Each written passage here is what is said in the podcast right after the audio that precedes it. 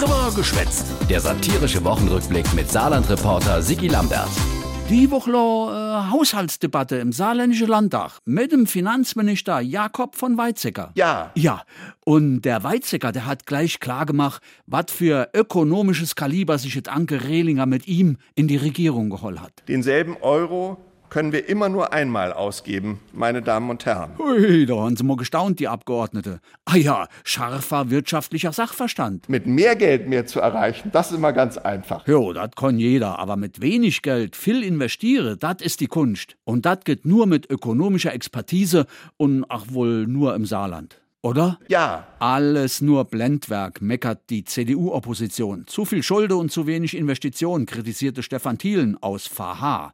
Denner Haushalt hätte Weizsäcker zusammengeknaubt. Ich weiß nicht, ob Sie das saarländische Wort knauben können. Kennen, können, konnten Sie es schon.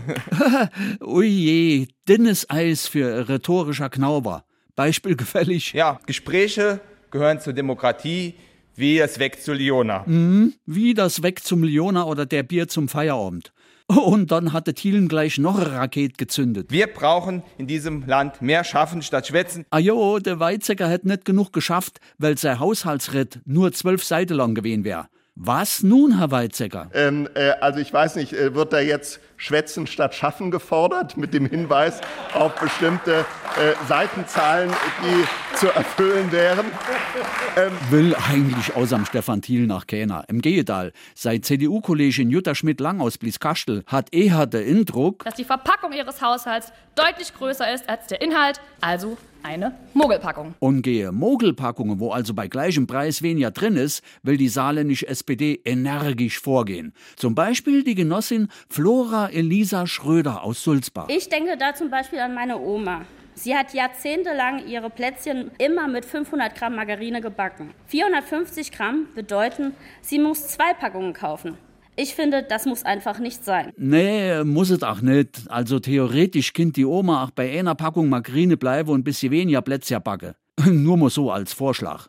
Trotzdem, ach, die Genossin Kira Braun findet Mogelpackungen ganz, ganz schlimm. Wenn man sich aber mal anschaut, wie sich Preise verändert haben, dann sehen wir nämlich hier die hessische Fratze des Kapitalismus. Ja, die hessische Fratze des Kapitalismus. Ei, ei, ei, da sticht der Genossin wohl immer noch die hässliche Wahlniederlage der SPD in Hessen in de Knoche. Kleine freudsche Fehlleistung. Ja, Hessen war für die Genosse ein echter. Tritt in den Allerwertesten. Stimmt, oder? Anke, sag du doch auch mal was. Ich finde, das Niveau mit diesen Beiträgen ist vollkommen daneben. Ei, ei, ei, ei, ei, ganz schön grätzig. Komm, ey, geh mir bloß fort.